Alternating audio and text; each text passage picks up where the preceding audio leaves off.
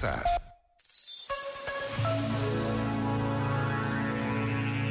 Os portugueses são conhecidos por todo o mundo pela sua capacidade de acolher quem chega e fazem parte de todas as jornadas mundiais da juventude as famílias de acolhimento. Isto é, famílias que acolhem dois ou mais peregrinos nas suas casas e lhes proporcionam o conforto de uma casa.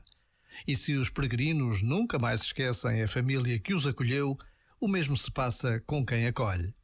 A Jornada Mundial da Juventude Lisboa 2023 aproxima-se cada vez mais, mas basta a pausa deste minuto para procurar informação no site da Jornada Mundial da Juventude e assim participar no maior evento de sempre em Portugal.